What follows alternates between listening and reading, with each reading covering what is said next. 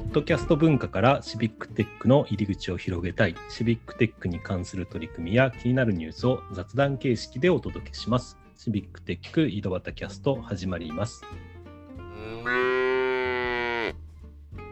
はい、ということで、えー今日も岐阜の石井と埼玉の太田が、お届けしますということで、今日はですね、ちょっと技術的な話をししてみたいなということで。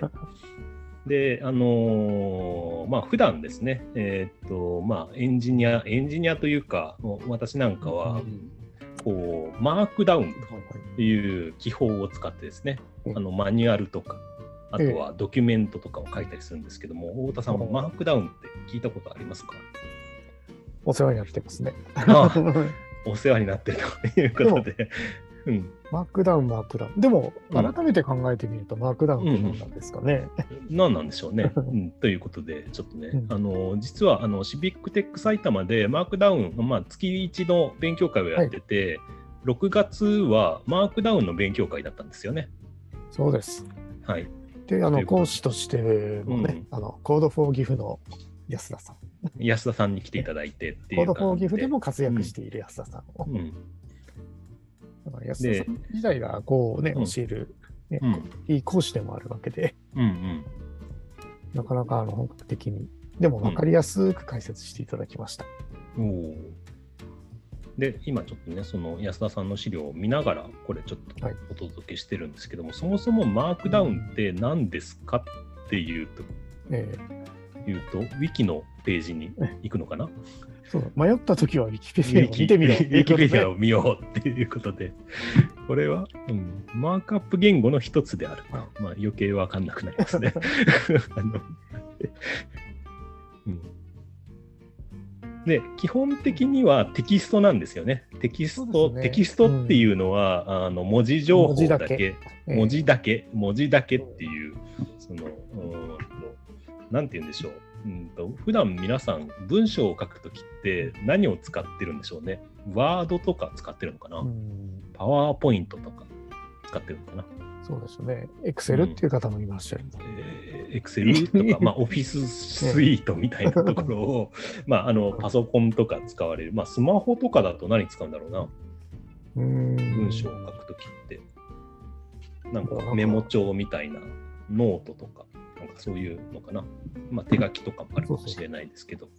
うん、もうデザイナーの人とかイラストレーターでいきなりこう資料を書き始めたりっていう人が多いですね。ああじゃあそういった、うんなのでそういったのは結構アプリケーションがあ決めた形式のおそのデータになるんですよね。うんそのなんですかねあの文字情報がそのままあのデータになるわけではなくて、ええ。もう見た目とか、ね、見た目とか大きさとか形とか、ええ。うん。あのまあ、画像が入れれたりとか、まあ、いろいろあるんですけども、まあ、そういったところはあーそれぞれ特有のお書き方っていうものになるんですけど、まあ、実際データとしてはあの、えーいろんな形式に、えー変換されて保存されてそれぞれのアプリケーションで使えるっていうものなんですけど、まあ、テキストデータっていうのはそのなんていうんでしょうな生の生のデータっていうもうもうともも文字情報だけ。文字情報ですよね。キャラクターだけで、はいえーキャラクター情報だけで、うん文字情報だけで、えーその内容を記述するということになっているので、まあそのまあ、拡張子、よくあのポチ何々っていうのがね、あのついたりするんですけど、ワードだとポチ、DOC、ドックとかあついたりとかね、そうですね。パワーポイントだとドポチ、PPTX とかね、うん、そんな風についたりするやつがあります。でそれの中のポチ、MD ってつくのが、まあ、基本的にはマークダウン。っていう。これなんでマークダウンっていうんですか？やっぱりあの、うん H HTML みたいなのマークアップ言語なんですね、はいマークアップのうん。意味まではちょっと忘れちゃったんですけども、うん。そこからの、えーそれよりもうちょっと簡単なっていう意味でマークダウンだったんじゃないかなって。ああ、なるほど。マークダウン。まあ、ちょっと多分海外の人がね、つけたうんうんのかなっていうマークアップ言語の一つの形式として、マークダウンっていうちょっとね、おしゃれな感じでつけたのかな。ちょっとシャレっ気がある。シャレっ気がある感じでね、感じだとうん。ね、つけたんだと思います。うん。HTML とかだとね、やっぱタグっていうのでくくってやる。くくっていろんな世の要素の、うん。えーを表したり、文書構造を表したりするんですけども、うん。えーそう、タグで囲うと、あのね、開いて、うん。両方で挟んで、うん。ご自宅までちゃんとやんなきゃいけなくて、うん。うん。でももっともっと気軽に書きたいっていうことで、うん。うん。その文章の先頭に、例えばうんあの、シャープキーを入れてみたりとか、そんな感じでやっていくのがマークダウンですよね。そうですね。あの、すごくシンプルなあの書き方で、ねシンプルなルールなので、すごい凝ったことはできないんだけども、あの、そのルールに従ってやると、いろんなところに応用が効くんですよね。そのマークダウンのいいところって。ね。で今回の講座では、もう基本的な機能として、うん。見出し、うん。リスト表記、うん。段落、うんえーそれからテキストの強調とか引用、うん。うん。うん。あと、これやっぱりウェブっぽいのはリンクであったり、うん。あと、よくあるのが水平線ですね。まあ、ページの区切りとか、文章の区切りとかを表す。それだけ使ってやってみようということで、うん。うん。で、えーこれも、まあまあ僕らはよく使うんですけども、あの、HackMD っていう、うんえー今度そのマークダウンをみんなでえー同時に書いて、リアルタイムで試せて、うん。うん。で、あの左側にマークダウン書いて、右右側にそれが示すところの HTML というか、うん。うん。ね、あの、結見果た目の部分がね。見た目が表される出っていうので、てくるというような。ここをこういじるとこうなるんだよみたいな。うんうんねねこれが意外とね、えー忘れちゃうんですよね。そうなんですよね。そうそう。絵も貼れたりね、するんですけどね。うん基本的なところはあれね、できるんですけど、でも、ちょっと覚えると、あの、うん表まテーブル、表組とかまでできちゃう。うん。そうですよね。この、ななんて言うんでしょう。あのテテーブル形式というか、あの表表形式の記述っていうのも意外と簡単にできるんですよね。うん、テキストだけで書くと、おまあ、見た目を整えてくれるというかね、それを解析して、まあ、あーホームページというかあー、ウェブでも見られる。だから、一番いいのは、こういうその書いたものがウェブでも使えたりとか、あいろんなところに使えるところが結構便利ですよね。そうですね。うん実際に今回の、えー講座でやったプレゼン資料とかも、マークダウンを使ってうん成形して、うん。割とあの、パワポで作ったような感じの、うんうん。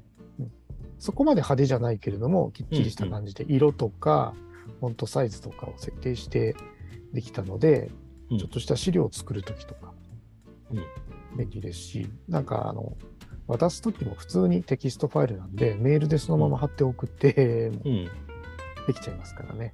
そうですね。で、かつ、このマークダウンって結構デファクトスタンダードというか、まあ、最近ではあーこの形式で書こうみたいな話があって、あの経産省とか、まあ、そういった国のお取り組みの中でも、マークダウンでそのドキュメントを書こうみたいな取り組みもあったりしますよね。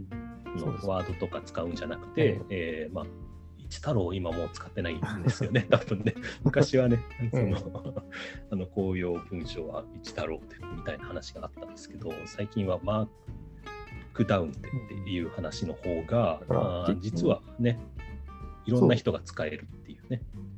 だから本当にあのね、ブラウザーでのエディターを使ってもいいし、うん。そのままあの Windows だったらメモ帳とか、そうまあ、メモアプリを使ってもいいし、うん。もうちょっとお気に入りのエディターとかってうん。あるので、うん。どれでも使えて、お互いにね。ねうん。やり取りできるっていうのが、結構このマークダウンとか、まあ、はい。テキストを使ってるっていう、うんテキストファイルを使ってる利点かなと思うんですそう。そう。で、まうんあ、あの、エンジニア界隈で言うと、まあ、一番有名な GitHub とかええを書こうとすると、まあ、基本的にはそこに書くマニュアルとかはマークダウンで書いておくべ,、べしみたいなね あのことがあって、あとは、あの、キータっでいう、まあ、エンジニアブログみたいな、技術ブログみたいなのは、あれは結構僕もね、あの書くときにマークダウンっていうことで書いて、あれもパあのパワポ形式で、えー、なんかこう表示してくれたりする機能もあったりするんで、あの意外とそれで作っておくと、すごくシンプルで、うん、えー、まあ、分かりやすいというか、形になるんでね。うん、これであの書いてホームページにするとか、うん、あと、うん、この応用編としてチラシをまずマークダウンで書いてから、うんうん、ちょっと整えてチラシにしようっていうのも、あのこの後考えているっていうことだったんで。うんうん。うん。そうですよね、まあ、あの基本的に文章を書くっていうだけであれば、うん、本当にマークダウンで書けばいいかなっていう気がしますよね。うん、うん、で、なんですよ、最近は多分ですね、マークダウン、要はあのウェブもあの、えー、見た目と中身、うん、コンテンツとその見た目っていうのはかなり分離されてきてるというか。うんのがあるんで、だからマークダウンで書いておけば、見た目、いろんなことに変換できたりね、多分ね、すると思うんですよね。ちょっと 私も詳しくは知らないけど、多分ね、リスト形式とかで書いておけば、なんかカード形式にしてくれたりとか、なんかこうね、見た目こうこうなるとかね、ありそうな気がするんでね。一つね、あの皆さん覚えておいて損はないのかな？でも、これ使わないと忘れちゃいますよね。いつもね、僕もね、たまに使うんだけど、さすがに会社の文章はあのワードで書くことが多いので、えー、あれ、太字なんだったっけ？みたいな。いつもわかんなくなっちゃうんですけど。うん、たま自分なんかはね、たまにしかそういうワードとかを使わない、うん、使わないから逆に。ままず、まず、あれ？あれ？メニューがなんか前見たの違うなとか。そうですね。逆にね、そうそうそう。だから、まあそういうのはあって、あるけど、まあ確かにね、あのシビックテック界隈で言えば、まあ確かにそういったワードとかって意外と持ってない方もいらっしゃるのでね、あのビジネスの場だとね、持ってないってことはなかなかないんですけど、いろんな人が参加するっていう時に持ってないとかっていうのは当然あるので、えー、まあ、そういった時のマークダウンっていうことは多分みんな使えるっていう意味で言えば、すごく敷居の低い、えー、書き方かなというふうな気がしますね。ぜひおすすめなので、一度 ちょっと調べてね。これ資料のリンクは貼れるのかな？わかんないですけど、まあ、公開されてたら、ちょっとね、またね、あの、この番組のホームページにもね、あの、勉強会の時の資料のね、リンク貼っておきますので、えー、興味湧いたらあ、見てみてください。ということで、今日はこの辺で終わりたいと思います。はい、ありがとうございました、はい。ありがとうございました。